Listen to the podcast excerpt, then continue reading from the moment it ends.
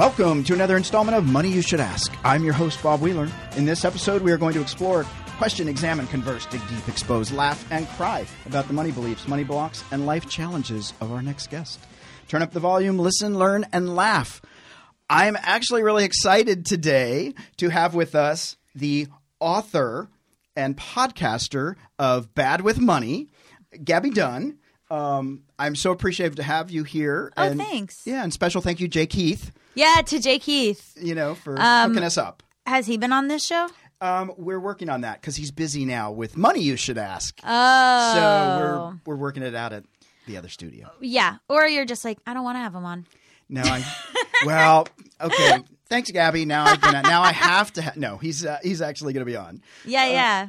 So I was intrigued because you have written this book and you have a podcast, Bad With Money, and I love it because it feels similar to – so what I've been doing is trying to have these conversations about money because I feel like lots of people are bad with money, but they have to project that they're great with money. Yeah, I mean, it's embarrassing. The whole thing started because I was just going through all of this stuff by myself. I didn't have any financial knowledge. There's no financial literacy in school, and I felt like it was just something that was wrong with me personally. And so I took it as like I always say like a personal, moral, and intellectual failing, where I was just like, I'm an idiot, and I shouldn't let anyone know. Right. And there's no way to better your situation or get any information or knowledge if you are afraid to ask. Right. So I just never talked to my friends about money. My parents were very dodgy about it, and very sort of like feast or famine with it. And also like if I asked, it was like, it's none of your business. Right. But then like it was my business because it would be like student loans, which are in my name, or things like that later became my business. Right. So I think there was just this whole like taboo or tackiness attached to it. And then also I was scared. I was like, if I don't look at my bank account, then it doesn't exist. Yeah. Which isn't true. Yeah. So that part. Hate that. Yeah. So I went from like just never really having any money, and I would totally panic when something would come up, and then I would somehow figure out a way to scrape by, and then as soon as it was handled, I would completely forget, and I would never like actually better my situation because I would always just go, oh, I fixed it, and it's be like, yeah, you fixed this one thing, right? But you know, if something else happens, it's not like you're going to be able to take care of that, right? So there's a lot of like. Just sort of handling it too, like on my own. And now since I've done the show, what's been really great is people just, I don't know if you experience this too, but people just coming up and wanting to tell you stuff and wanting to ask you questions and feeling like you're just having no more small talk with people. Like I feel like people just come up and they're like, loan consolidation, like rather than just like, hey, how are you? Right. It's very like, and that's great because at least we're like, I'm getting information or giving information, which is so rare in money. It is. And I think, and I don't know if this is true for you, but one of the feedbacks I get is that people feel like they can talk to me about money, and I'm not going to shame them, and I'm not going to be making posts about them. And oh my God, you're you know, it's like really a curiosity and like let's be curious about this and what's going on. When you share yourself, other people feel comfortable to share with you, which is like what really needs to happen with money. So many friends of mine will say like, oh, I could never talk to my partner about this. Right. Friends of mine who are like getting married. There's this one couple that I spoke to on a different podcast, and she was like, we're engaged and we just told each other our salaries. What? Wow. What? What? Yeah. What? Yeah. I had a couple get married. They had to file like 3 years of returns because they had some issues. So we filed the 3 years of returns. They were going to get back like $20,000, $30,000 refunds. Okay. They didn't get a dime. And he goes like, what happened to my refund? So it turns out his new wife had $100,000 worth of student loans she forgot to mention and $100,000 worth of credit card debt. See? And I understand like people being like, oh, I'm so scared to tell my partner. But like I've heard wild stuff like I have a secret credit card my husband doesn't know about. What? Right. Like there's just so many things where people – it makes people – I mean everyone knows this, but money makes people act wild. Crazy. So there – and I think because of the secrecy around it, they're acting out and they're keeping it to themselves. And then that you can't make a situation better if you're keeping it to yourself. You just can't. You know. And then you're isolated because you know you're projecting a story and now you've got to keep – keep it up. And I feel like it only, from my research, like, because I started not knowing anything. Mm-hmm. And now the more I've learned, the more I'm like, it really benefits the people at the top to have the people like us in the middle or the bottom not talk to each other. Right. Because then there's no economic mobility, and then they stay sitting pretty, and none of us can get to where they are. I just had we just did the second episode of the podcast. Season 4 is we're back on the air on Stitcher, and we just did an interview with this woman, Rachel Sherman, who wrote this book called Uneasy Street: The Anxieties of Affluence. But she wrote this article that I think about all the time called "What the Rich Won't Tell You." It was like 2017 in the New York Times, and it was like people like taking the labels off their bread or jeans or whatever so that their nanny and housekeeper won't see how much they spend on things. Yeah. Or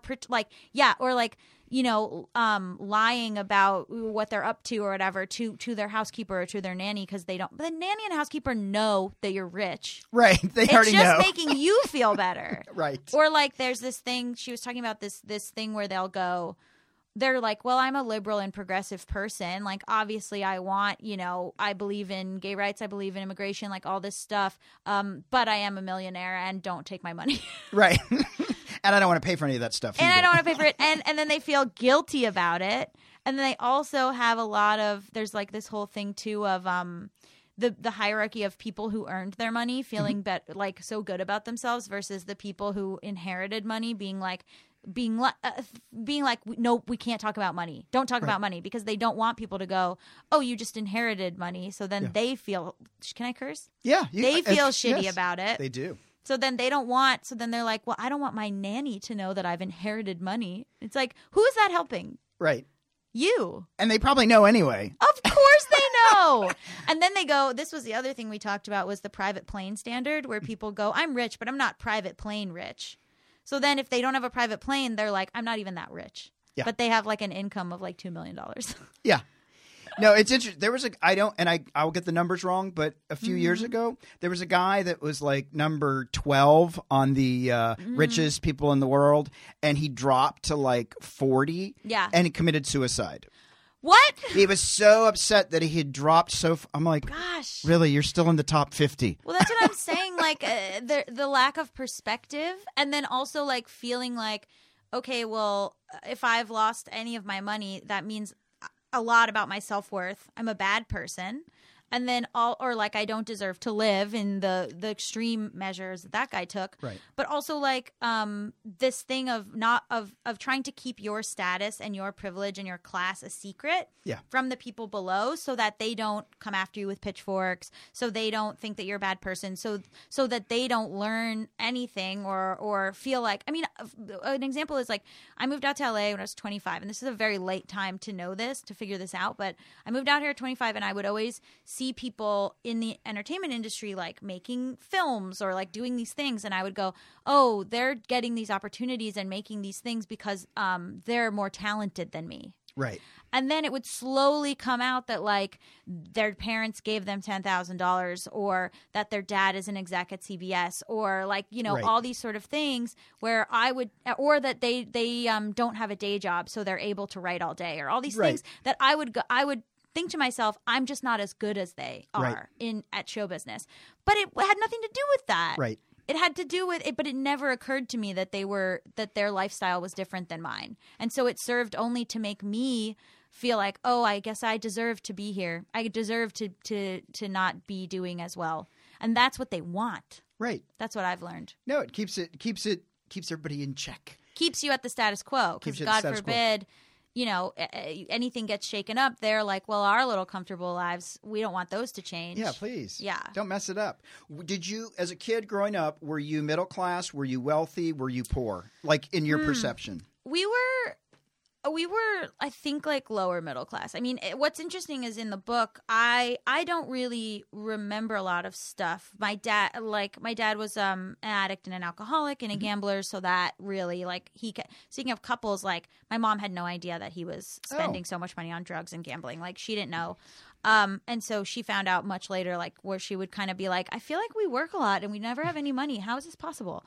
And so – but I went through my diary from when I was like in middle school, And I didn't realize in researching the book, and I didn't realize how much I wrote about money when I was like 11, 12 years old. Oh, wow. Like how many entries I had where I was like clocking my mom's spending or writing stuff like, Mom came back from the designer store today. I saw 2 bags. I wonder how much that cost. Like that's what I was writing in my diary. Wow. Or like there was a whole thing where I've totally forgot about this, but I had a whole entry where I was like, I told my dad that I needed glasses and he said we can't go to the eye doctor. So we had to go to CVS and get really ugly glasses and they're not even my prescription and everyone at school is going to think that I'm poor or whatever. Like I was writing about that. Wow. But I did not remember it at all. So I included a lot of these entries in the book because I was curious. Like I still had the diaries and I was like, I wonder what I thought if I ever wrote about money or thought about money when I was a kid. And without looking at those diaries, I would have been like, I don't think so. But then looking at them, I was like, no, you were consumed by this. Consumed.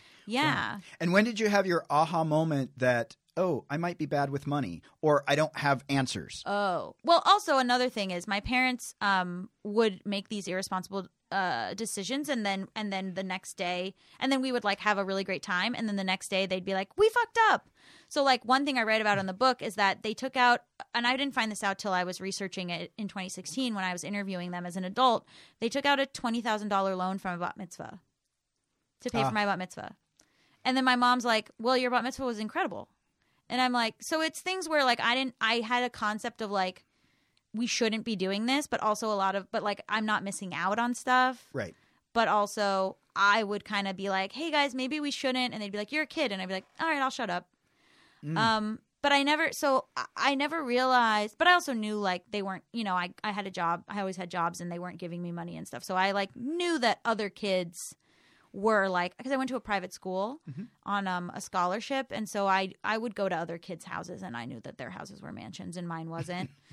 Or like, you know, it's a Jewish school, so a lot of nose jobs right before ninth grade. Right. I was not one of them. You didn't get the job. No, I didn't get the job. So there was like stuff that were indicators. Yeah. And I talk about in the book like the early 2000s rich girl indicators, like the Tiffany bracelet and the straightened hair and that kind of stuff. Didn't have that. But I didn't realize, well, one big thing is when I was in 2014, I was sitting at my desk at my job and the guy next to me had his bank account open on his computer and I saw a number and I said, oh, I have that too. And he was like, what? And I was like, I have that same credit card debt. And he was like, that's my savings account. And then my best friend, my literal best friend was sitting behind me and she whipped around in her chair and went, you're what? And I was like, what? Because she didn't even know. I hadn't even told my best friend. So she was like, wait, what? And then the guy was like, wait. And then the two of them sort of ganged up on me and were like, what is going on in your life? And I was like, nothing. I didn't say anything. Never mind. And then so from there, the two of them were sort of like, wait, what? Like you need to fix this. And so that was the first time anybody knew, and that was the first indication that, like, you know, you can kind of tell yourself, oh, it's not that bad. But then if someone from the outside sees it and has flips a strong reaction out, yeah. You're like – might be an indication. Yeah. So that was like the first big – Did you feel a lot of shame? Like when that – and like – and then what did you do with the shame? Like did that get you into action? How long did they – like – Oh no, I cried. I left the office. I went outside to a coffee shop. I said, nobody talk to me. I don't want to talk about it. And then the thing that was hard too was that this guy, the friend of mine, coworker, came from a wealthy family, very wealthy family. And had gone to Stanford, didn't have any loans, like was very wealthy. And I knew that. And my best friend, who I do a lot of my comedy stuff with, is also wealthy, comes from a wealthy family, doesn't have any student loans. Her parents, like they're I was like, okay, girl, because her parents' house was just like on the cover of like Design Weekly or whatever the fuck, like mansion. So I was like, okay, like this is a different world. And she kept showing me the magazine and going, we don't even go in that room. And I was like, that, I can't even fathom that as a lifestyle. But so like I felt like, well, fuck you guys. You don't understand me. You're two people who don't get what my life is and where I'm coming from. And like, good for you two that you can have your lives together. But this is what real people have. And like kind of, but I also knew. So I like, then there was this weird thing where I had some internet fame. Like, we had our YouTube channel, and I was a writer, and so I had a social following, and I had fans. But I was driving Postmates and, like, getting recognized driving Postmates, which was really awful. And doing, like, a bunch of odd jobs, which I kind of have always done. And so people were confused as to why an internet famous person was still working jobs. Just to keep you grounded. Well, yeah. Yeah, exactly. And I realized that other friends of mine who were internet famous, they also had jobs. So I had one friend I wrote about. So I wrote this article called "Get Rich or Die Vlogging," which was about myself and my friends who, and I kind of exposed like these are the day jobs of your favorite YouTubers, basically. Right. And one girl, and like they never talk about them on their channel. Like one of my friends, who's a really well-known YouTuber, is a flight attendant. She has never mentioned being a flight attendant ever on her channel. And I only know that, and she told me like it's a secret, like literally crazy. So her name's Debbie Smith, and she lives in exactly.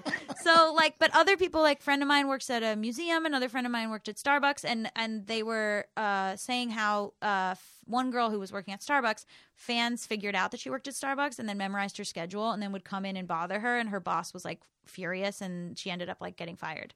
So like. And then it was like, well, that's my income. So, like, you know, it would be like this thing of being too famous to have a day job but too poor not to. Right. And so I wrote that article, and that article went, like, crazy viral because people had no idea that internet famous people had day jobs. Right. No clue. To the point where there were comments, like, coming in on my Twitter. And one girl was, like, convinced that I was lying. Right. And I was like, well, how do you think I make money then, sweetie? And she was like, YouTube pays you a salary.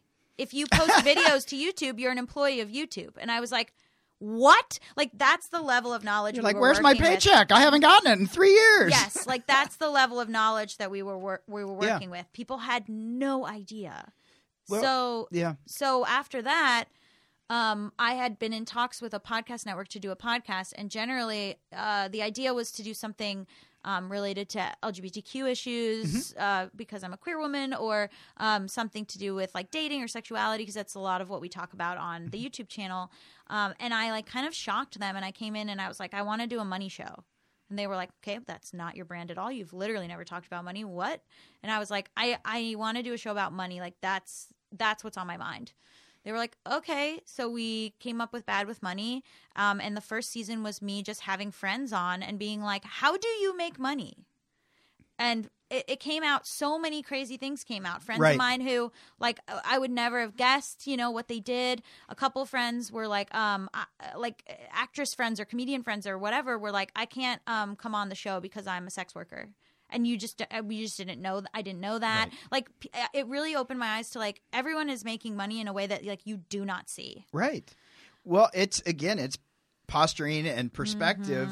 Mm-hmm. A lot of comics. Yes. You know, I have a lot of friends who are mechanics, work at Trader Joe's or whatever, but you'll never know that. And when I would actually say, oh, I'm an accountant, they're like, oh, well, then you can't be a real comic because you can never admit you do anything but write jokes all day, lay around, get high. Yep. And I'm like, gosh, but I do like money in my bank account, so I had to keep a job, you know? Yeah, I mean, it's a lot of judgment because you're supposed to be living this like lavish entertainer lifestyle or whatever. Yeah. And so I had a bunch of friends on talking about money, and everyone had different circumstances. Mm-hmm. And, you know, it was this thing too of like my – my comedy partner, whose parents were in the Design magazine, oftentimes we are paid the same thing for these things that we write together. So we'll both get a check for, let's say, $10,000. So to her, $10,000 goes into her bank account. For me, $10,000 goes to credit card debt. You know what I mean? So like, it's this funny thing of having this mirror person where I see that we're making the same amount of money. So on paper, places will interview me, or I'm very transparent with numbers. Mm-hmm. So for the book, the book deal was $150,000. I ended up making probably $75,000 of that just because of like lawyers and agents and whatever and taxes and everything like that. And then from that, I put like, you know, there some money in a IRA, and then I went back and fixed all my mistakes from like 10 years. You know what I mean? So at the end of the day, it's like, congrats, you broke even. Right. You know what I mean? But like for other people, that wouldn't be the case. And then I have to tell myself like, it's amazing that you've broken even. Congratulations, your success. Right. Well, you are. But, so let me ask you this. How did you get comfortable with just sharing all this? Because, you know, so many people – like when I do workshops and usually everybody's posturing and trying to I don't really have issues. And then by the end, you know, people have shared their secrets. And at the end, people – invariably, everybody says, I thought I was the only person. Yep. And I've been so ashamed. And I thought I was the only one. And I actually feel relief knowing that everybody else is slightly fucked up too. Yeah. Because I actually feel like I have companions. I've never this is the first time I'm putting this together. So I'm putting this together as I'm talking to you. But because my dad was an alcoholic, I went to Al-Anon, which is like a group therapy thing for people who've been affected by alcoholics or you know, so it's like families or partners of alcoholics. And the first time I ever went to Al-Anon, you kind of think like my problems are so special, like I'm the only one. Sort of annoying when there's other people. Yeah, and then the first time I ever went to Al-Anon, every person who spoke was like, I was like, it me. That's me. Oh my God. That's my, you know, so like, I just felt like, I'm not even, I mean, it is a little jarring to be like, I'm not even special. Right. But you're like, I was like, oh wow. Like this, everybody here has this same quirk or this same thing that is wrong with them or whatever. And so I knew the power of like sharing. Right. And it had come at me the same way with like, sexuality, like a lot of stuff that I had shared about coming out or things like that, the response that I would get on the YouTube channel or on social media would be people being like, thank you so much for saying that. So I never had a filter really. Like I never, like I was sort of like, I'll just talk about whatever and I'm sure it'll help someone. And I was very ashamed about money and I kept it to myself a lot, but I also had a sneaking suspicion the whole time that other people were like I always talked about that I would cry in my car about money, and I always had this idea that there were like it was a parking garage and there were people in the cars next to me all crying about money. Wow. And I would always be like, we should all just get out of the car. Yeah. Get in a van. Get in a van. Everyone together. Get on a school bus. Talk about it. Talk it out. Yeah. Yeah. That's your main motivation for sharing is that like what's the drive to share all this, to talk about the money, to – so that people don't feel like they can't ask questions. Right. The show is like very basic. I mean I will have someone on and I try to go against the instinct to when someone says something to go, oh, yeah, I know about that. Because my instinct is always to be like, yeah, no, I know. Or like, yeah, I heard or whatever. But we'll have people on, and if I don't understand something, I'll be like, you have to say that again or, like, go back. Or because I know someone listening is also thinking, I don't know what that person just said. So we had a woman on who's, like, an investment person, and I was like, first question, what is a stock? And she was like, I've never been on a show where that was the first question. But I was like, well, anything that you say about investing, if I don't know what a stock is, how am I going to – Right. Like, I had to, like – and nobody wants to be the person who asks what is a stock. Right. Nobody wants to look stupid. Yeah, everyone wants to pretend they have some baseline. So like we did another episode about investing and I kept having the girl go back and be like, even when she would be like, well, you know, you get a bond, whatever, just this baseline knowledge that a lot of financial gurus expect everyone to have, I would go, okay, go back. What is a bond? What's in a bond? Like, because someone listening, I think the instinct is to pretend that you know. Yeah. If you don't know, how are you going to find out? Well, that's so interesting that you say that because I remember in school and stuff and even when I would go to continuing education stuff and they would say something very blah, blah, blah, blah, blah and everybody's like, yeah. And I'm like, I'm sorry, I'm really remedial in my understanding. Could you explain it like with crayons and diagrams? Yes. And everybody's like, oh, my God. I'm like, I don't know. But secretly, they want to know. They want to know too. Yeah. They don't know either. Yeah. But it's hard. I don't know. I think a lot of people are better at this than I am, and I really have to try. But, like, human instinct is to be, like, even, like, stupid lies. Like, if someone's like, have you seen that classic movie? I'll be like, yeah, I've seen it. No, you haven't. No, you haven't. So why are you doing that? Yeah. So then it's even more so for money, where no one wants to look stupid. No one wants to look out of the loop. So someone would go, well, obviously you have to, like, put it in a Roth IRA, not a SEP IRA. And I'd be like, uh-huh. And then I would be like, I don't know what that is. Right. Why am I saying uh-huh? Right. But there's no baseline. I mean, there's nothing in high school. There was nothing in high school about it. There was nothing in – and people are more and more angry about that. I see posts a lot on Instagram and Tumblr of people being like, why do I know the Pythagorean theorem, but I have no idea how to write a check? Yeah. People are mad about it. Well, it's amazing to me, and I at some point one day would love to help get this kind of education into high schools and junior high schools and really getting people to start – because I'm amazed at how – little information is shared with young people. But you get out of college, they hand you a credit card. Horrible. Yeah, oh, you got $10,000. Go spend it. They camp out at colleges to make you sign up for credit cards. I mean, I talk about this in the book, but my younger sister, when she was 18, she went to a tattoo shop and she wanted to get a neck tattoo. And the artist said, "You're 18. I'm not tattooing your neck. That'll affect you for the rest of your life." But then she could go and take out $35,000 in loans, and nobody at the college or the bank was like, "That'll affect you for the rest of your life." Why was that tattoo artist more responsible? Well, you know, tattoos are more visible. Well, right, exactly. You can't hide that, but you could hide. You can hide your debt. It's just so wild. Did your parents support your career of going into YouTubing and all these things? Did they have a dream that you were going to be a ballerina or a doctor? No.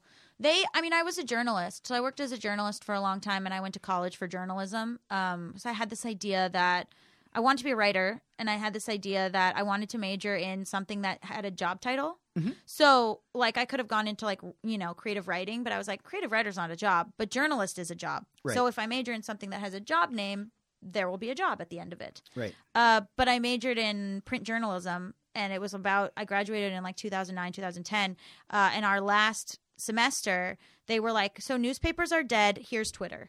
Like, it was very jarring. Right. So I applied to all these places, and I know, like, it shows my age, which is not even that old, but, like, it was like I had to print out my resume, print out clips, Xerox them, mail them to these newspapers all around the country, and then wait to hear back in the mail. And, like, it was nothing. Like, there were no jobs. Right. So I was, like, really trying to figure out, like, what I wanted to do. But my parents always were, like, liked that I wanted to be a reporter and a journalist. And then this kind of YouTube stuff was, like, a weird left turn. Right. I did sketch comedy in college, and I had always done – and then I took a stand-up class my senior year. Mm-hmm. And so and then I did stand-up at the place in Boston in Harvard Square. Do you know what I'm talking about? I don't. I know there's lots of comics from Boston, but I think I've been there once for lobster. Wow. Oh, my God. Anyway, so and then I just, like, kept doing stand-up, like, a little bit on the side. Mm-hmm. But I always took reporter jobs. And my parents, like, there was no, like, idea of, like, how is Gabby gonna support herself? Like, there wasn't really. Sometimes I would get, like, a byline or something in a magazine, and my dad would say, how much are they paying you? And I would be, like, so resentful. Right. How dare you? That's not what it's about. It's about the art of, you know, writing and the integrity of my journalism and blah, blah, blah. But I also, like, could never – like, I was, like, always scrambling to pay rent, always, like, in feuds with my landlords, like, always sort of trying to figure out how to pay the least – like, to be like, what if I lived in a closet for $400? Like, trying very hard to, like – public storage is pretty inexpensive. Yeah, right? Yeah. I think about that a lot, and I don't live in that scarcity mindset anymore, but I still do, like, pass a public storage and go, how worth it would it be? Could be cool. Let me ask you this. So you said that you wanted a you wanted to major in something that had a job title. Mm-hmm, mm-hmm. Where did that stem from? Like, is there something that you like fear? Fear. Yeah, fear. I mean, I was I was very, very scared not to have a job. So like I in college worked at the Boston Globe because there was a program where you could go to school part-time and work part-time. Mm-hmm. So I did it's called the co-op. So I did the Boston Globe co-op. So I worked at the Boston Globe and I went to school part-time and the Globe paid. I mean, I had unpaid internships. I had done a lot of stuff like, you know, obviously like cater waiter jobs and things like that paid you, but I didn't think like writing gigs really paid you. And then the Globe co-op was like $500 every 2 weeks, and I was like, I'm rich, this is amazing. So because my rent was $500, and then I tried to in the book go back and be like, what were my expenses in college? Like, what was I doing with that extra $500? I didn't have any expenses, like maybe food and right. like beer. So but I didn't save any of that. And I was like, I can't imagine what I thought what I spent that on. I don't even think I knew what a savings account was, to be honest. And so then, then I was like, okay, when I graduated, I was like terrified and trying to find a job. And I moved to New York because I felt like I had to move to New York. And I was because it's so inexpensive to live there. I just had it in my mind. Like I was so determined, and I was in Boston, and I was like, I'm going to move to New York. I need to move to New York. Like it might have even been as stupid as like I had seen the musical Rent and was like, I need to move to New York. Yeah. Like there was not a lot of thinking happening. You asked like, why did I want to be a reporter? Because of Superman. Like that's really. You wanted to be Lois Lane, or yes. You wanted to be Clark Kent? Either one. Okay. All right. Because of Superman, because of Teenage Mutant Ninja Turtles, where she's a reporter and the April O'Neil's a reporter. They have a fun life. Yeah, that's the thought process. And then I saw Almost Famous and I did all the that. President's Men, yeah. And I was like, I'm a reporter. I just always was trying to find a writing job. Okay. But I took a lot of jobs that I wasn't qualified for. I like worked in the IT department at like a women's health magazine. I am not a woman of health, and I didn't know IT, and I would just Google what I needed to do, and I was like fired after 3 months. I would get fired all the time, but I was always trying to like get a job. And then I would just like try to make it work until I was like, I will be fired. I knew like I'm on the track to getting fired. So I just always kind of was like trying to do, and I always had like side projects or like side things I was trying to do. And I just was like scrappy. Yeah. Yeah. So, but it was stressful. Yeah. That would be stressful. Yeah. I don't think I've ever been fired from a job. I think I was so afraid to get fired. I was like, after like the third time, I was like, just do it. Just let me go. I understand. You're right. I'm wrong. I'll show myself out. But it was worth a try. Yeah, because like I could charm my way into like getting hired. Right. And then I would be like, how long can I keep this going before they realize I am not good at this? Right. That's hilarious. Yeah. So sort of like sales. You were sort of in sales. Of myself. Of yourself. Yeah. Yeah. That's always cool. Looking out for number one, basically. What is to date, what's been your best financial purchase that you've made with the ups and downs, and you getting a couple of big checks? Like something like that was the best bang for the buck, or I feel really good about? I started a retirement. Cool. Which is wild. That's the big, like I took a lot of the money that I had made from stuff and I started a retirement. You tapped into it? No. Okay. No. Just checking. And I haven't. And I just became an S-corp, so that's that'll. I thought something looked different about you. I was like, she looks. She's an S-corp. She's that's an S-corp what it now. Is. But like that, it's now I have like a company that is me, and then my money goes to that company. Mm-hmm. Like just things that I'm like, I can't. I mean, me 5 years ago would be shocked. Right. By all of this would be shocked that I was just like, I don't know, you make some money and then you die. And then hopefully when you die, it's like not so, it's like you don't have so much debt. So much but debt. Whatever, probably you're dead, so who cares?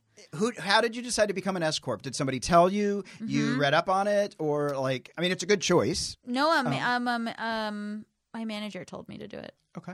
And then I have a therapist who I said, I love my therapist. And I was like, I'm going to become an S-corp. And she was like, I'm an S-corp. And then she explained everything to me. Oh, cool. And I was like, oh, great. Because now I'm like in therapy with like discussing money situations with my therapist, because that's like who I've become. So that, and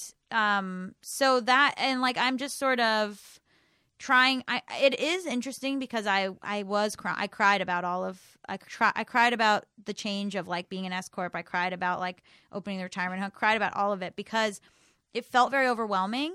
And it also felt like too much. Like I'm so romanticizing a time in my life that was awful, but I was also like crying in my tears, and it made no sense. I was talking to my manager, and I was like, I miss when I had $50 in cash, and I knew that's what I had. Do you know? And now I have to like have an accountant, and it's all complicated. And like, why can't I just like be how I was when I was 21? And just like, I was like, I have $50 and it's 2 beers and cigarette. You know what I mean? Right. Like, and so I've like romanticized it to be like, wow, how simple was my life back then? Yeah. Like, and then it's the biggie, like more money, more problems. Like, oh, now you have some money. So now you need to like check on your investments and do this and do that, which is like, I mean, that's like such a privilege and so great. Right. But it's also like you romanticize, like I just had no concept of how much went into it. None. Yeah. No. And I think when you do have more money, it's a full-time job thinking about it and managing it. It's a full-time job. I didn't want to get a new car. I didn't want to get a fancy new car. Yeah. Everybody kept telling me you get it because I didn't want to pay an extra $2 to the valet parker every time I parked because you're driving a nice car. They want $4 or $5. The $2 and $1 or 4 quarters doesn't. Is that true? I don't know. But feel like it is. I think like I just had no – I was not prepared for how many things change when you need to – then you need a lawyer to look at the contract. Then you need an accountant. Then you need – and like it used to be that it was just like me and my $50. Right. And now it's like and a whole thing. And so that – and so like when I only had the $50, I would cry all the time. Because I would be like, how am I going to figure this out? What am I going to spend this on? When am I going to get the next $50? And then now that I like have more money, I cry all the time because I'm like, what do I do with it? There's too many options. How do you make your financial decisions? Like when you purchase something, is there a process you go through? Do you just, I get what I want when I want it? No. How do you make that decision? It depends. I try to go really cheap with stuff. I mean, I just – like a big decision I made was I was living in a 2-bedroom apartment. It was too expensive. I had a girlfriend who I was like, she'll move in and then it won't be that expensive. And then we split up. And so I was like, I could stay here and this is a really nice place. But I've looked around and I realized that there were other apartments maybe a little further east or like, you know, less nice, but like fine, you know, you're not going to die, for literally half the price. Yep. So I just was like, I'm moving. So I moved. And it was just because I didn't feel good about how expensive that was. Like it was a gut thing. And then May 1st, I paid the new rent and my friend was like, how's the new place? And I was like, the amount of elation I felt when I paid rent and it was that low was like, that's the right choice. Right. It's like what you value. Mm-hmm. So I was like, I got a couch and a bed and my dog has a room for his bed and we're good. I don't need like a whole shebang. Right. But I ended up the whole reason I moved, and you want to talk about like keeping up with the Joneses, the whole reason I got the 2-bedroom in the first place was because I had just gotten the book advance and I was like, well, I need a place that matches what people think of me. Right. And then I was like, it's okay because I had a huge housewarming party.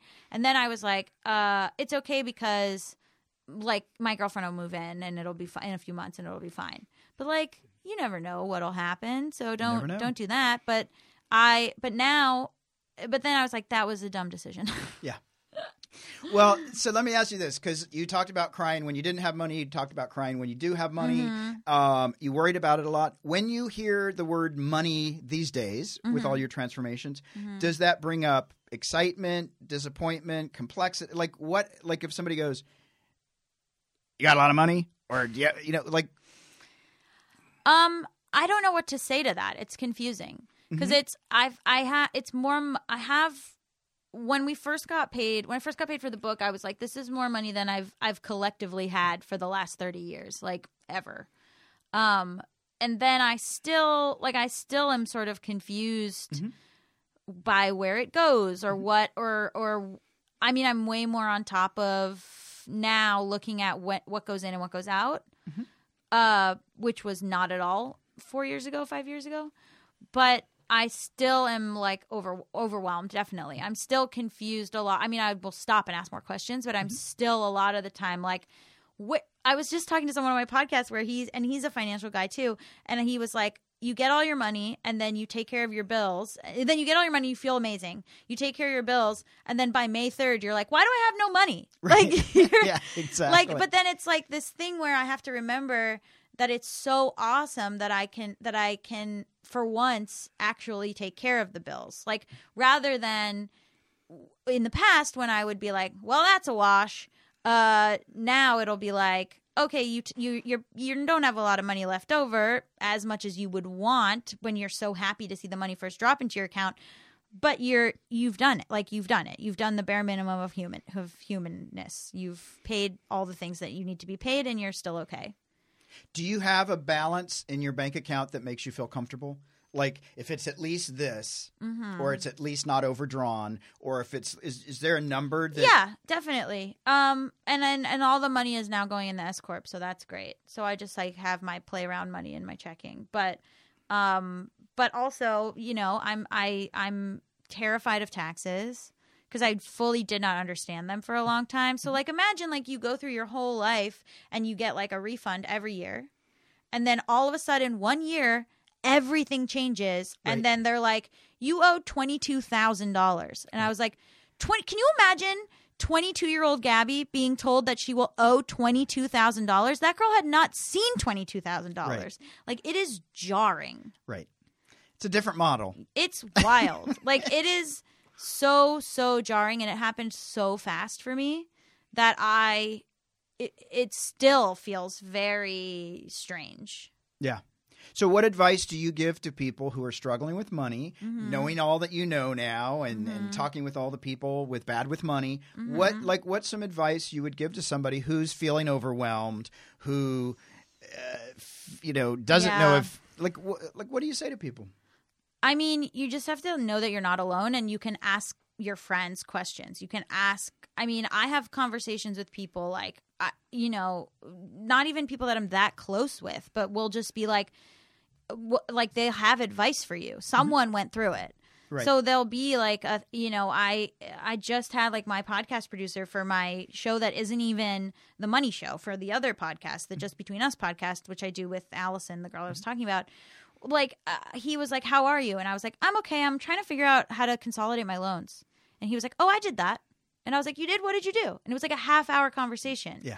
Like people are going to have information for you. You just have to ask. And most people are willing to share it if you ask. Yes. Right. But me in the past, I would have just been like, I don't know. I guess I'll pick a loan consolidation place and never tell anyone. And also like I'll just pick one. And whatever. But then now there's a guy who's like, here's exactly what I did. Here's the app. Here's everything. Like, and I'll be like, oh, did you like that one? And he's like, well, I don't know. I would have maybe gone with this one. Like, I just am so much more. Even like my manager today, I'm working on something, and he was like, how do you feel about it? And I was like, well, I'm a little depressed and overwhelmed about it. And he was like, well, yeah, it's a lot of work. The money is not as much as the work that you're doing.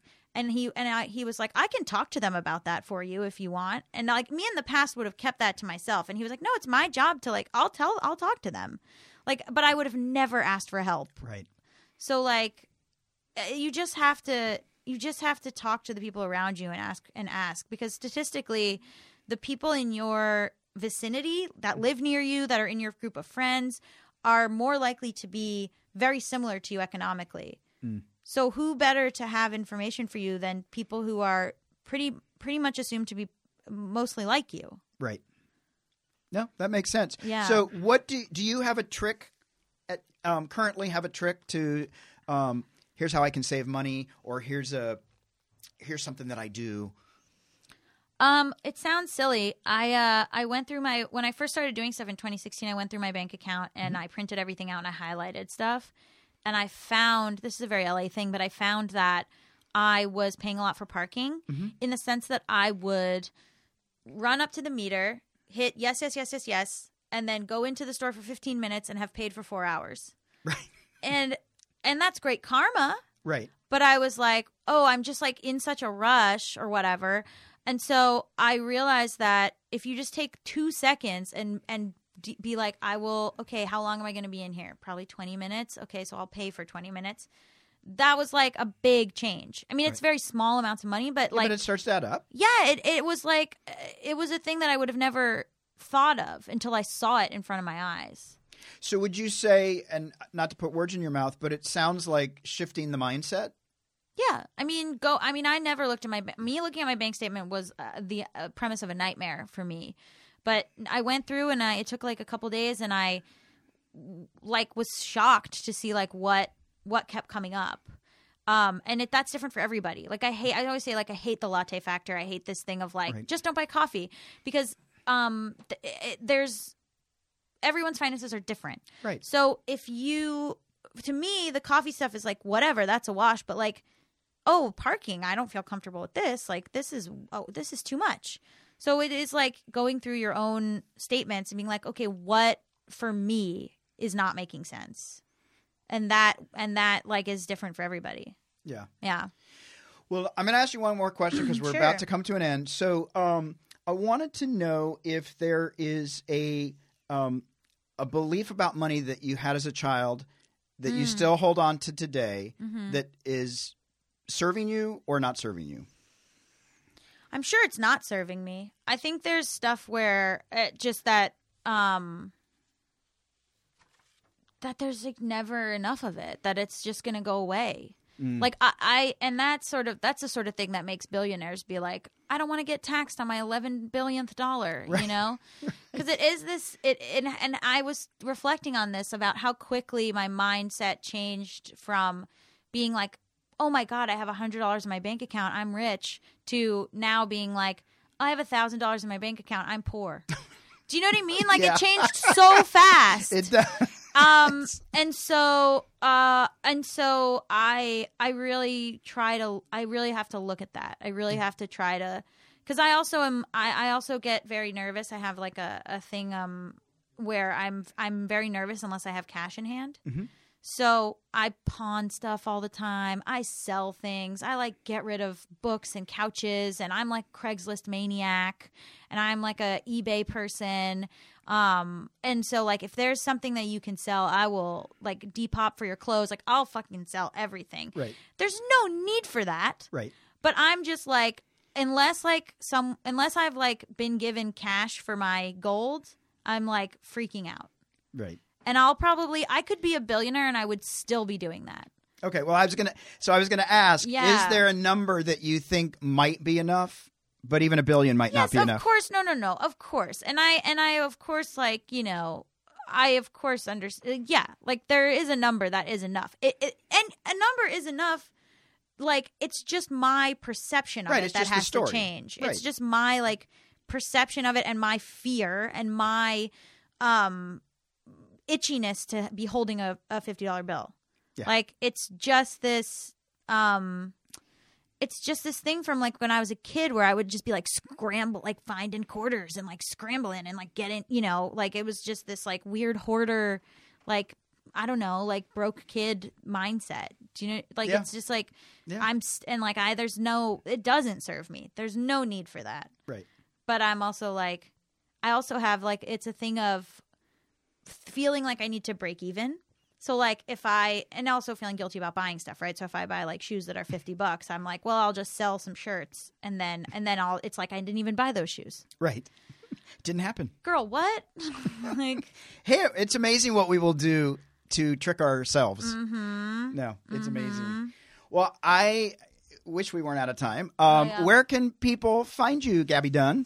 Yeah, at Gaby Dunn on Twitter, and then at Gaby Road on Instagram, which is a silly Beatles pun. And the book Bad With Money is out wherever you get books, and the podcast Bad With Money just started its fourth season, so it's wherever you find podcasts. But there's 1 through 3 seasons that you can just go back and listen to and binge on. And then my friend Allison and I, who I talked about a little bit, our podcast Just Between Us is also available wherever. And we wrote a book called Please Send Help that is available for pre-order. It comes out in July. Wonderful. Well, yeah. Sweet. Well, I'm so glad to have you here. Thanks. I appreciate all the information. I'm glad you're out there helping people know that they can ask questions and let go of the shame, and that we still have, even when we're working through stuff, we still have our own idiosyncrasies, or, you know, I mean, I know I do. So I appreciate it. No, the more shows where this is talked about, the better. So thank you. Absolutely. Well, don't forget to share the laughs. You can find us on Facebook, Twitter, and Instagram. Search for Money You Should Ask, all one word. And you can subscribe to this podcast, probably the same place that you can find Bad With Money. Anywhere podcasts are. Absolutely. Apple Podcasts, Google Podcasts, Stitcher. For more stories, podcast episodes, financial tools, and upcoming seminars, please be sure to check out themoneynerve.com. I'm Bob Wheeler. Thank you so much. Thanks for having me.